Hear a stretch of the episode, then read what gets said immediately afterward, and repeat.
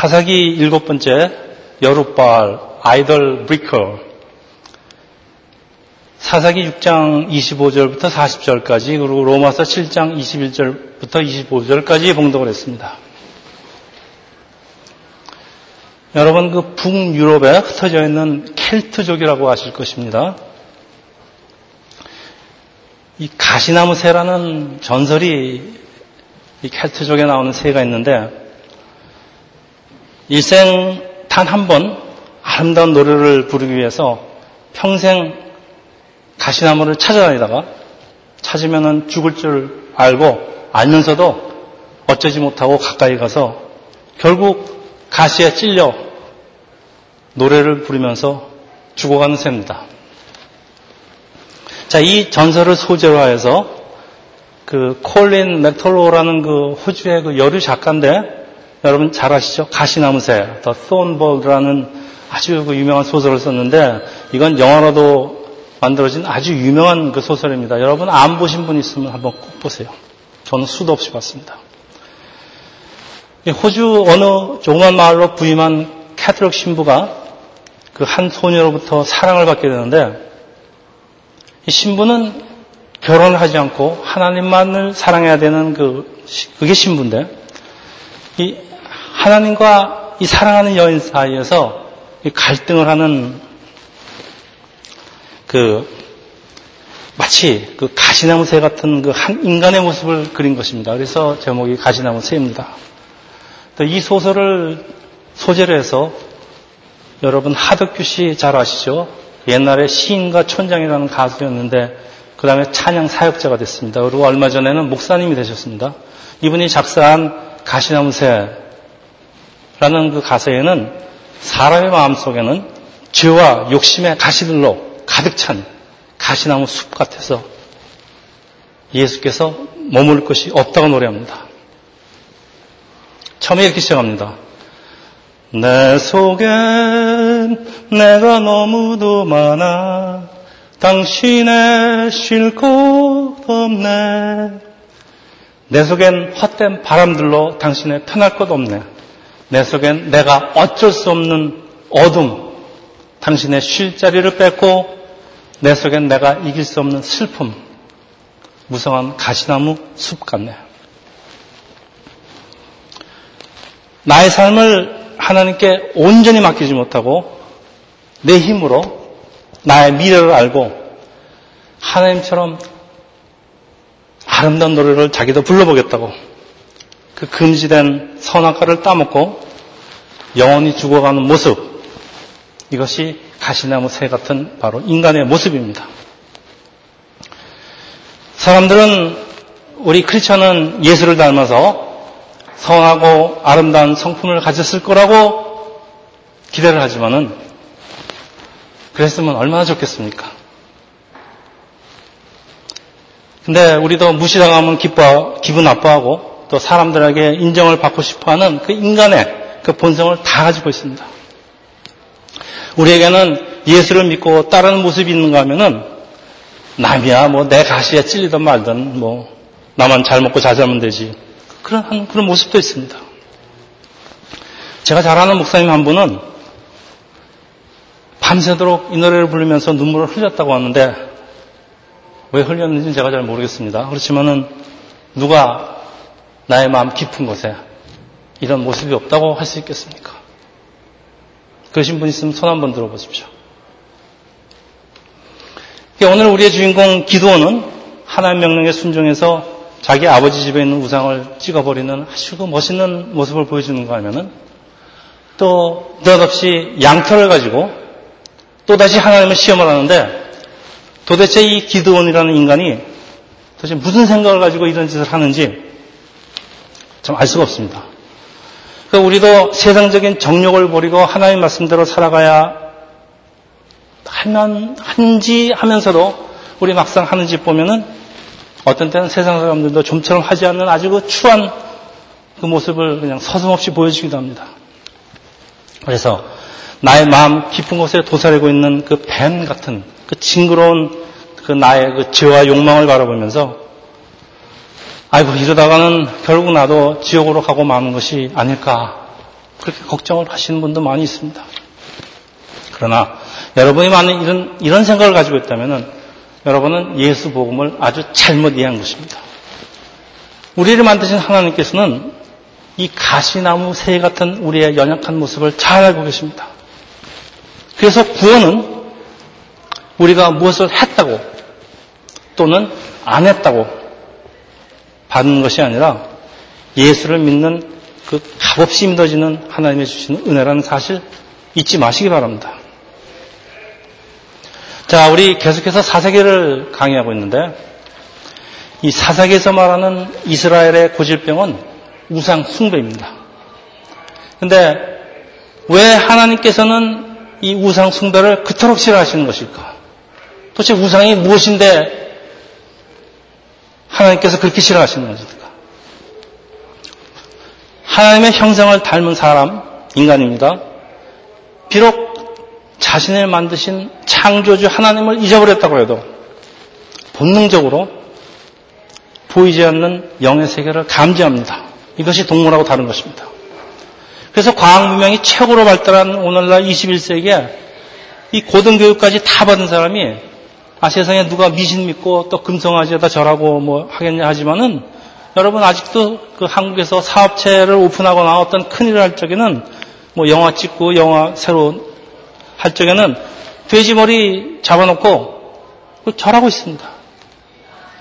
왜? 자기 힘의 한계를 알기 때문입니다. 그래서 어떤 그 보이지 않는 것에 의지해서 내가 원하는 일을 다 채워보내겠다는 것입니다. 하나님께서는 이런 우리를 잘 아시고 우리에게 주신 것이 십계명. 그래서 십계명 두 번째 너를 위하여 새긴 우상을 만들지 말고 너를 위하여 만든 우상. 그러니까 첫째, 우상은 나를 위해서 만든 것이라는 말씀입니다. 사도행전 그 7장 41절에 보면은 그들이 송아지를 만들어 그 우상 앞에 제사하며 자기 손으로 만든 것을 기뻐하더니. 둘째 선악과를 따먹은 사람들은 자기 힘으로 어떤 일을 이루는 것을 기뻐한다는 것인데 이 말씀을 정리하면은 우상이라는 사람이 욕심으로 만들어내는 것으로 실제로는 존재하지 않습니다. 그렇지만 사람의 마음속에 하나님께서 앉으실 자리를 대신 차지하고 있는 모든 것들을 말합니다. 그것이 우상입니다. 이스라엘이 가나안 땅으로 들어와서 가나안의 풍요함에 마음을 뺏기고 가나안의 우상과 하나님을 같이 섬기다 보니까 어느새 하나님을 잊어버리게 됩니다. 하나님께서는 이런 고질병을 고치시려고 이스라엘을 적들에게 넘겨주시는데 이제 하나님 살려주세요 하고 부르짖다가 또, 또 오르고 또 우상 섬기는 것을 반복하는 것이 안 되는 줄 알면서 왜 그랬을까? 가시나무새 같아요. 별로 다를 것이 없습니다. 그래서 사사기에서 보여주는 이스라엘의 가난과의 전쟁은 영적으로는 사람 마음속에 있는 우상과의 전쟁이고 사람은 이런 싸움에 번번이 지는데 그래서 사람이 상대하기 어려운 가장 무서운 적은 바로 우리 자신 안에 있는 것입니다. 그러면 우리에게는 무슨 방법이 있어서 이 있는 우상을 찍어버리고 나 자신과 가난의 전쟁을 승리로 이끌 수 있는 것일까요? 이것이 오늘의 숙제입니다. 오늘은 기도원 두 번째 시간인데 기도원의 아버지 요하스는 집에다 바알 재단 성, 재단을 섬기는 것이 아마도 그 동네 바알 재단 사찰이나 바알교 구역장 정도를 하고 있었던 것으로 추측을 합니다. 이런 환경에서 자란 기도는 여호와 하나님에 대한 믿음은 당연히 없는 그 평범한 사람이지만은 하나님께서는 큰 용서를 하시고 그 사사로 세우는 것을 우리가 살펴보았는데 우리 큰 용서라는 말은 하나님의 말씀으로 자기 자신과의 싸움에서 승리하는 사람을 말합니다. 25절 기도원이 여호와 살롬이라는 단을 쌓은 밤에 여호와께서 나타나셔서 집에 있는 우상을 찍어버리라는 명령으로 사사로 부르시며 삶은 시작을 합니다. 자, 25절. 기도원이 여호와 살롬이라는 단을 쌓은 그 날밤에 여호와께서 나타나셔서 집에 있는 우상을 찍어버리라는 명령으로 사사로서의 부르심은 시작을 합니다. 사사로서 제일 먼저 할 일이 전쟁 준비하고 뭐 군사모으고 이런 것들이 아니고 무엇보다 먼저 우리 하나님을 향한 온전한 마음과 자세를 갖는 것입니다. 우리, 우리 모두 다 사사로 부르심을 받았습니다. 우리 크리스천은 다 사사로 부르심을 받았는데 우리가 예수를 영접하고 하나님의 자녀로 거듭날 때 하나님께서는 처음부터 이 거창한 사명을 주시는 게 아니라 내 주위에 만연한 그 죄와 우상을 부터 없애기를 원하십니다. 이런 것들이 조금이라도 남아있으면은 하나님의 그 능력과 임재를 가로막기 때문에 내 속에 있는 우상을 때려부시고 하나님에 대한 예배를 회복시키라고 하는 것입니다. 이스라엘은 가나안 땅에 들어와서 하나님을 섬기면서도 가나안 우상을 버리지 못하고 양다리를 걸치는데 이것을 하나님께서는 영적인 간음이라고 하십니다. 하나님께서는 우리의 필요를 공급하시지만은 그렇다고 우리의 이기적인 욕심까지 채워주시지는 않는 이유가 이런 거 채워주시면은 그 욕심 채워준 것이 결국 그 사람을 망치는 것이기 때문입니다. 그래서 하나님께서는 절대 들어주지 않는 그러나 나는 꼭 가지고 싶은 욕망 없으신 분 손들어 보십시오. 이거 채워보려고 만들어 놓은 것이 이게 우상입니다. 그래서 내 안에 있는 그 나의 욕망을 잘 표현해 주는 것이 그 바로 우상입니다. 여러분이 어떤 우상을 섬기고 있는데 그 우상이 여러분이 가지고 있는 욕심입니다. 그리고 세상 것 얻으려니까 세상의 방법과 세상에 있는 그 어떤 생각을 따라야 될 것 같은 그것도 우상입니다. 그러니까 하나님께서는 이런 것들 다 찍어 버리라고 하시는 것입니다. 그래서 오늘 본문에 내가 찍은 아세, 아세라 나무로 번제를 드리지니. 그러니까 내가 찍어버린 것 같고 아주 태워버리는 겁니다. 그래서 하나님 앞에서 나의 우상을 태워버리는 행위.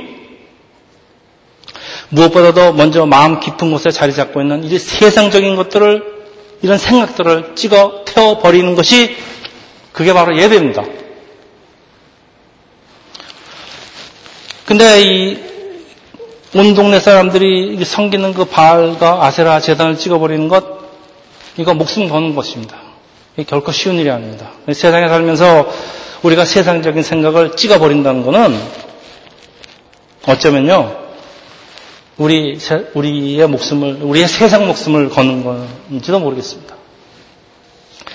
그래서 27절 제가 읽겠습니다. 기도원이 여호와께서 말씀하신 대로 행하되 그의 아버지 가문과 그 성읍 사람들을 두려함으로 이 일을 감히 낮에 행하지는 못하고 밤에 행하니라. 밤에 했답니다. 사람이 참 연약한 걸 잘 말씀해 주고 있는데 어떤 사람은 자기가 크리스찬 거를 얘기를 안 해요. 창피해서.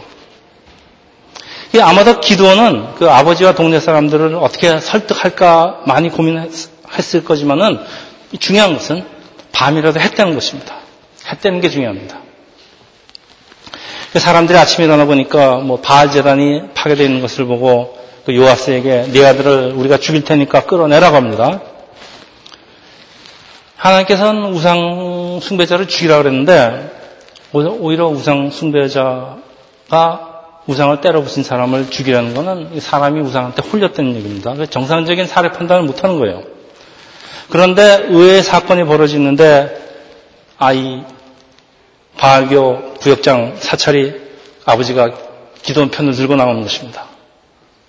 그래서 31절, 32절인데 이건 제가 읽겠습니다.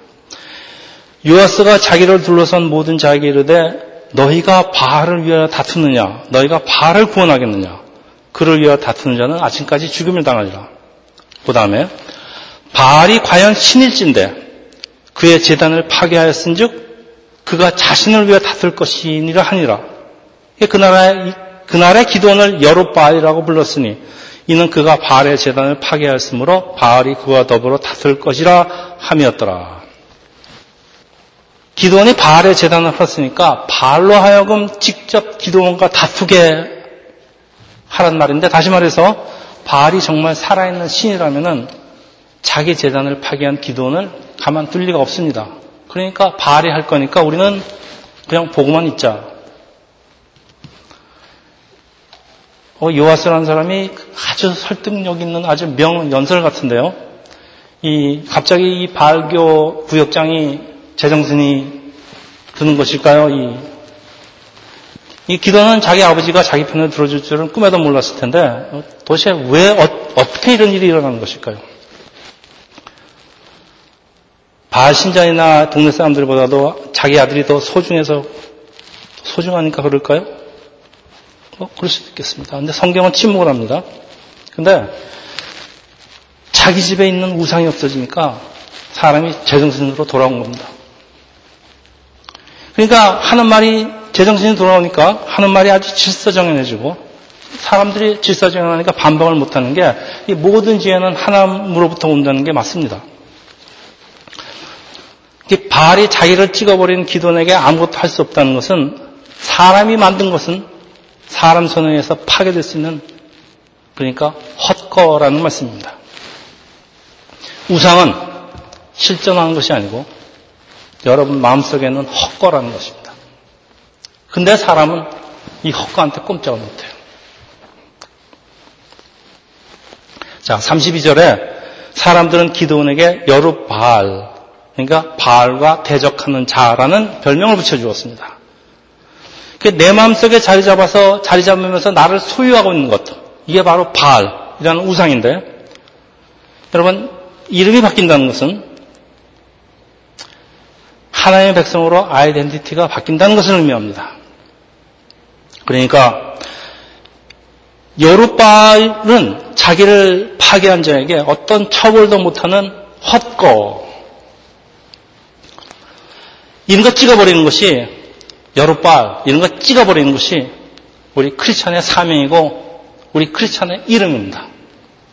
우리 크리스천의 이름은 여룻발입니다. 우상 찍어버리는 자. 33절에 이제 기도는 이제 싸울 준비가 다 됐습니다. 그리고 이제 미대한 동맹군도 때를 맞춰서 쳐들어오는데 기도는 이 새로운 이름에 맞지 않는 아주 이상한 모습을 보여줍니다. 37절에서 40절은 우리가 아주 잘 아는 양털 시험입니다. 여러분, 교회 다니면서 양털 시험이라는 말 참 많이 들어보셨을 것입니다. 근데 얼마나 이것을 오해하고 있는지. 양털 시험에 대한 해석은 어떤 사람은 아주 긍정적으로 또 어떤 사람은 아주 부정적으로 보는데 우리 지난 시간에 나의 믿음이 연약함을 하나님께 솔직하게 고백하고 하나님께서 함께 하시는 것을 보여달라고 강구하는 것은 하나님을 시험하는 불신앙이 아니라고 제가 말씀드렸습니다. 그러나 이번 양털 시험은 성격이 다릅니다.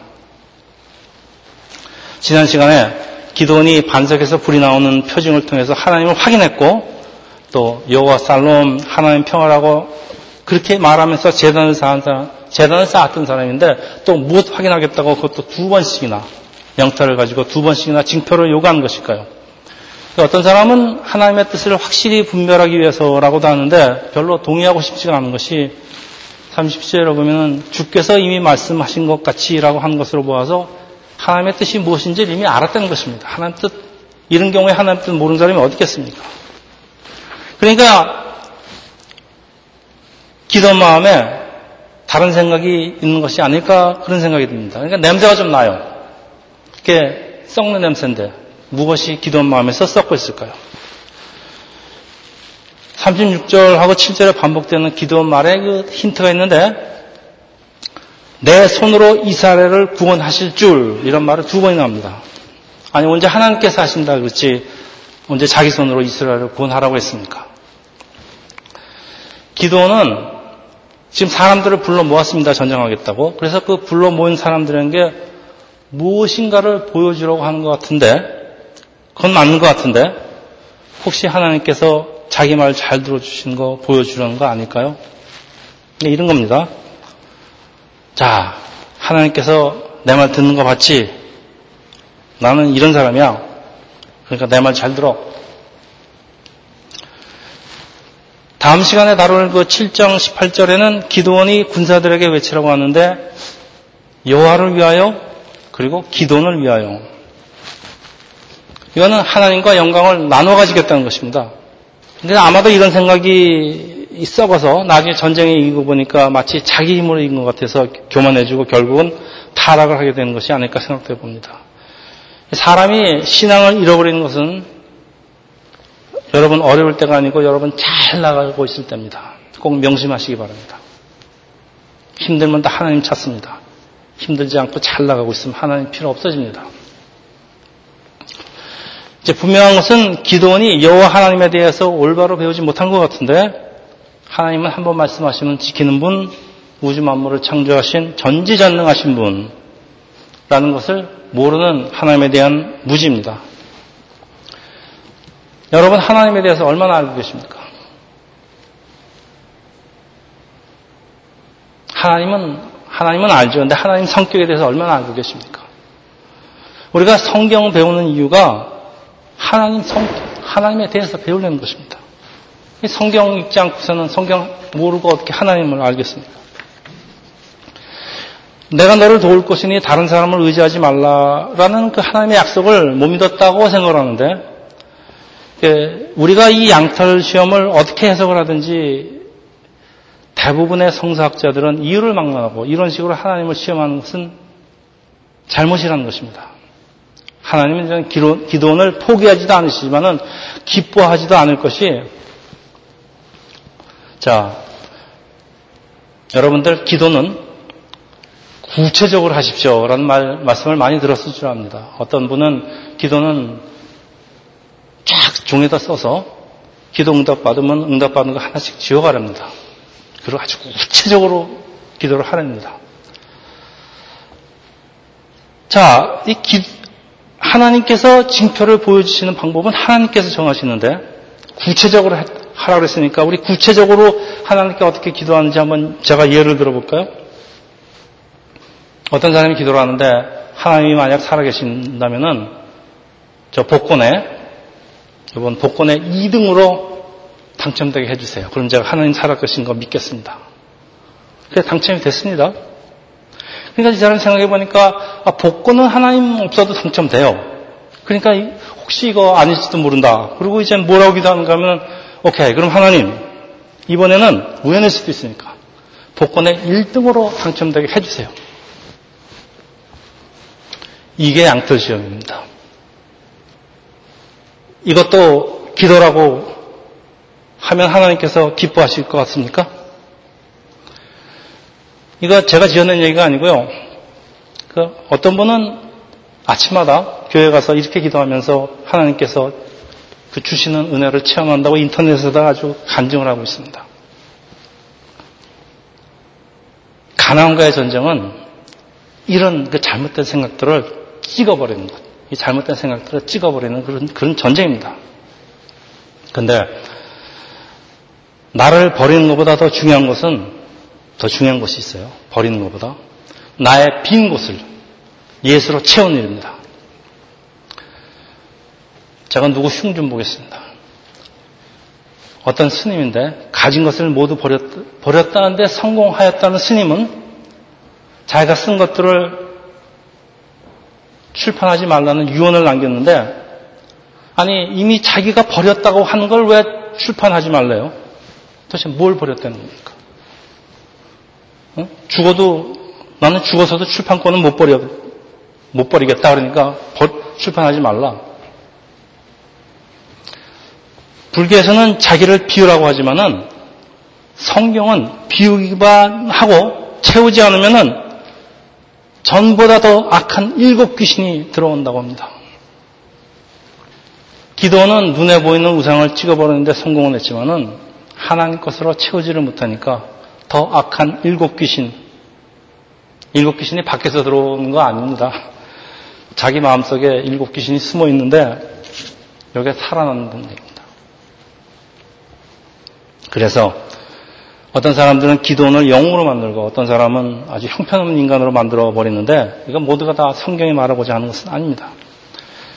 우리 사람의 마음에는 선과 악이 같이 존재하는데 100% 선인도 없고 100% 악인도 없다는 말씀인데 오히려 우리 성경은 우리가 악한 쪽에 가깝다 합니다. 사도 바울은 우리 모두 죄인이라고 합니다. 그 우리 주인공 하나님께서 큰 용서라고 부르시는 그 기도는 세월이 흐르고 이제 다음 시간에 두 번 더 할 건데 세월이 흐르고 자기 마음 깊은 곳에 도달하고 있는 그뱀 같은 우상이 아주 자라나서 그러니까 자기의 명성과 능력에 더 의지하게 되면은 당연히 교만해집니다. 그러면은 사람이 교만해지면은 하나님과의 관계가 끊어집니다. 그래서 결국 우상을 부, 시는 자에서 우상을 만드는 자. 그래서 우리 맨 처음 제목이 From Idol Breaker to Idol Maker. 이게 기도원의 제목입니다. 제가 만든 제목이 아니고 학자들이 그렇게 붙인 것입니다. 몰락하게 되는 것은 기도원의 영적 전쟁에서 완전히 패했단 말씀입니다. 자, 이제 말씀을 마치는데 이 기도원과 여룻바이라는 그두 이름은 우리 마음속에 있는 두 가지 마음을 상징하는데 첫째, 세상을 따르며 살고자 하는 마음과 둘째, 우상을 때려 부시하는 마음입니다.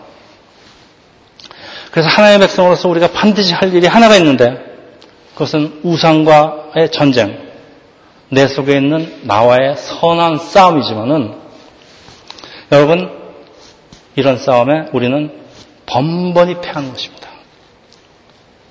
이기는 사람 없습니다. 기도원과 다를 게 없는 사람들입니다. 다 찍어버리고 불살라 버린 줄 알았는데 어, 어느새 다시 살아나서 또 나를 괴롭히는 저 뱀같이 저 징그러운 나의 욕심, 나의 자아. 여러분 이거 어쩌면 좋겠습니까? 여러분 어떻게 하시겠습니까? 오늘 두 번째 본문에 사도 바울이 발견한 진리가 있는데 로마서 7장 21절부터 25절인데 이거는 같이 읽어보겠습니다. 신약성경 249페이지 로마서 7장 21절에서 25절 우리 같이 다시 읽겠습니다. 자, 그러므로 내가 한 법을 깨달았노니 곧 선을 행하기 원하는 나에게 악이 함께 있는 것이로다. 내 속사람으로는 하나님의 법을 즐거워하되 내 지체 속에 한 다른 법이 내 마음의 법과 싸워 내 지체 속에 있는 죄의 법으로 나를 사로잡는 것을 본도다. 오호라 나는 공고한 사람이로다. 이 사망의 몸에서 누가 나를 건져내라. 우리 주 예수 그리스도로 말미암아 하나님께 감사하리로다. 저는 사도 바울을 예수님, 예수님은, 예수님은 예입니다. 그러니까 사람 중에서는 저는 사도 바울을 제일 뭐라 그럴까요? 존경한다 그럴까요? 사도 바울에 대해서 입을 못 열게 감탄을 합니다. 예수를 위해서 자신을 완전히 버린 사도 바울 같은 분도 자기 마음속에 깊은 곳에 숨어있는 악을 바라보면서 외치는 비명이 오호라 나는 공부한 사람이다. 이 사망의 몸에서 누가 나를 건져내려. 사도 바울이 이런 비명을 지르면은 우리는 말도 못합니다. 그래서 사람들은 이것을 내가 어쩔 수 없는 슬픔, 어쩔 수 없는 어둠이라고 노래를 합니다. 내 속에는 내가 이길 수 없는 어둠, 마치 무성한 가시나무 숲 같아. 바알과 싸운다는 것은 그, 그것에서 빠져나오려는 그 몸부림인데, 그런데 내 마음에는 내가 너무나 많아. 마치 가시나무 숲 같아서 빠져나오려고 몸부림을 치면 칠수록 더 많이 찔리게 되는데 하나님께서는 이런 우리의 연약함을 너무나 잘 아십니다. 사람의 힘으로는 이런 전쟁에 이길 수 없다는 것을 잘 아시고 있습니다. 그래서 가나안 전쟁을 하나님께서 하시는 전쟁이라는 것은 사람의 힘으로는 싸워서 이길 수 없는 전쟁, 그래서 하나님께서 대신 싸워 주신다는 것입니다. 그래서 내 안에 있는 내가 어쩔 수 없는 슬픔, 어둠을 가시나무 숲을 본 사람은 이런 나를 위해서 오늘도 십자가에 달려 싸우시는 예수를 붙들 수밖에 없습니다. 나는 예수 없이는 살 수가 없어요. 정말입니다. 저는 예수 없으면 살 수가 없습니다. 왜냐하면은 내 마음속에 내가 어쩔 수 없는 가시나무 숲인 너무나 많기 때문입니다. 여러분에게 이런 절규가 있으십니까? 아직 인생을 들 살아서 아직 없으십니까? 우리 속에 이런 절규가 있다는 것을 발견하는 날이 내가 거듭나는 순간입니다. 여러분, 그날이 옵니다. 그래서 사도 바울은 이런 절규를 받아주시는 예수 그리스도를 발견합니다. 그래서 뭐라 그랬습니까? 우리 주 예수 그리스도로 말미암아 하나님께 감사하리로다. 왜냐하면 하나님께서 예수를 준비해 주셨기 때문에. 자, 여기 우리가 꼭 기억해야 할 한 가지 대전제가 있습니다. 예수께서 나를 위해서 싸워주시려면 내 속으로 들어오셔야 하는데 내 속엔 내가 너무나 많아 당신의 쉴 곳이 없어. 내 속엔 헛된 바람들로 당신이 편할 것이 없어. 들어오실 수가 없어. 내 마음속에는 내가 찍어버려야 할 그 세상 우상, 헛된 바람들이 너무나 많아요. 내 속에는 가시가 너무나 많아 주님을 맞을 장소가 없습니다. 그래서 내가 과연 무엇을 할 수 있을까 하는 그참 무기력한 생각도 들어요. 근데 주님이 내 속에서 들어와서 역사하기 위해서 우리가 할 일이 하나가 있어요. 우리 지난 시간에 말씀드렸습니다. 냉장고에 기인을 집어넣으려면 그 안에 있는 코끼리 먼저 꺼내야 한다는 사실. 기도는 눈에 보이는 우상을 찍어버리는 데는 성공을 했지만은 자기 마음속에서 깊이 숨어 썩어져가는 코끼리 꺼내지 못했어요. 그래서 하나님과의 관계는 끊어져 버리고 타락하니까 기도원의, 기도원 집안은 나중에 완전 몰락이라는 큰 비극으로 이어집니다. 하나님이 큰 용사라고 한 사람이 그 집안 완전 몰락합니다. 내 마음속에 뱀처럼 도사리고 있는 그 나라는 우상입니다. 그러니까 이 우상, 내가 하나님 품에 앉을 때까지, 안길 때까지 싸워야 할 나의 최대의 원수입니다. 그리고 이런 싸움은 우리의 신앙생활과 또 우리의 삶을 결정을 합니다. 싸워서 이겨야 됩니다. 이기고 이틀이 지나면 또 살아납니다. 또 싸워서 또 이겨야 됩니다. 또 찍어야 됩니다. 또 싸워야 됩니다. 디모드 후서 4장 7절입니다. 나는 선한 싸움을 싸우고 나의 달려갈 길을 마치고 믿음을 지켰으니 사도 바울의 고백입니다. 이것이 사도 바울이 싸운 선한 싸움이고 우리도 하나님께서 부르시는 그날까지 싸워야 할 선한 싸움입니다. 기도하겠습니다.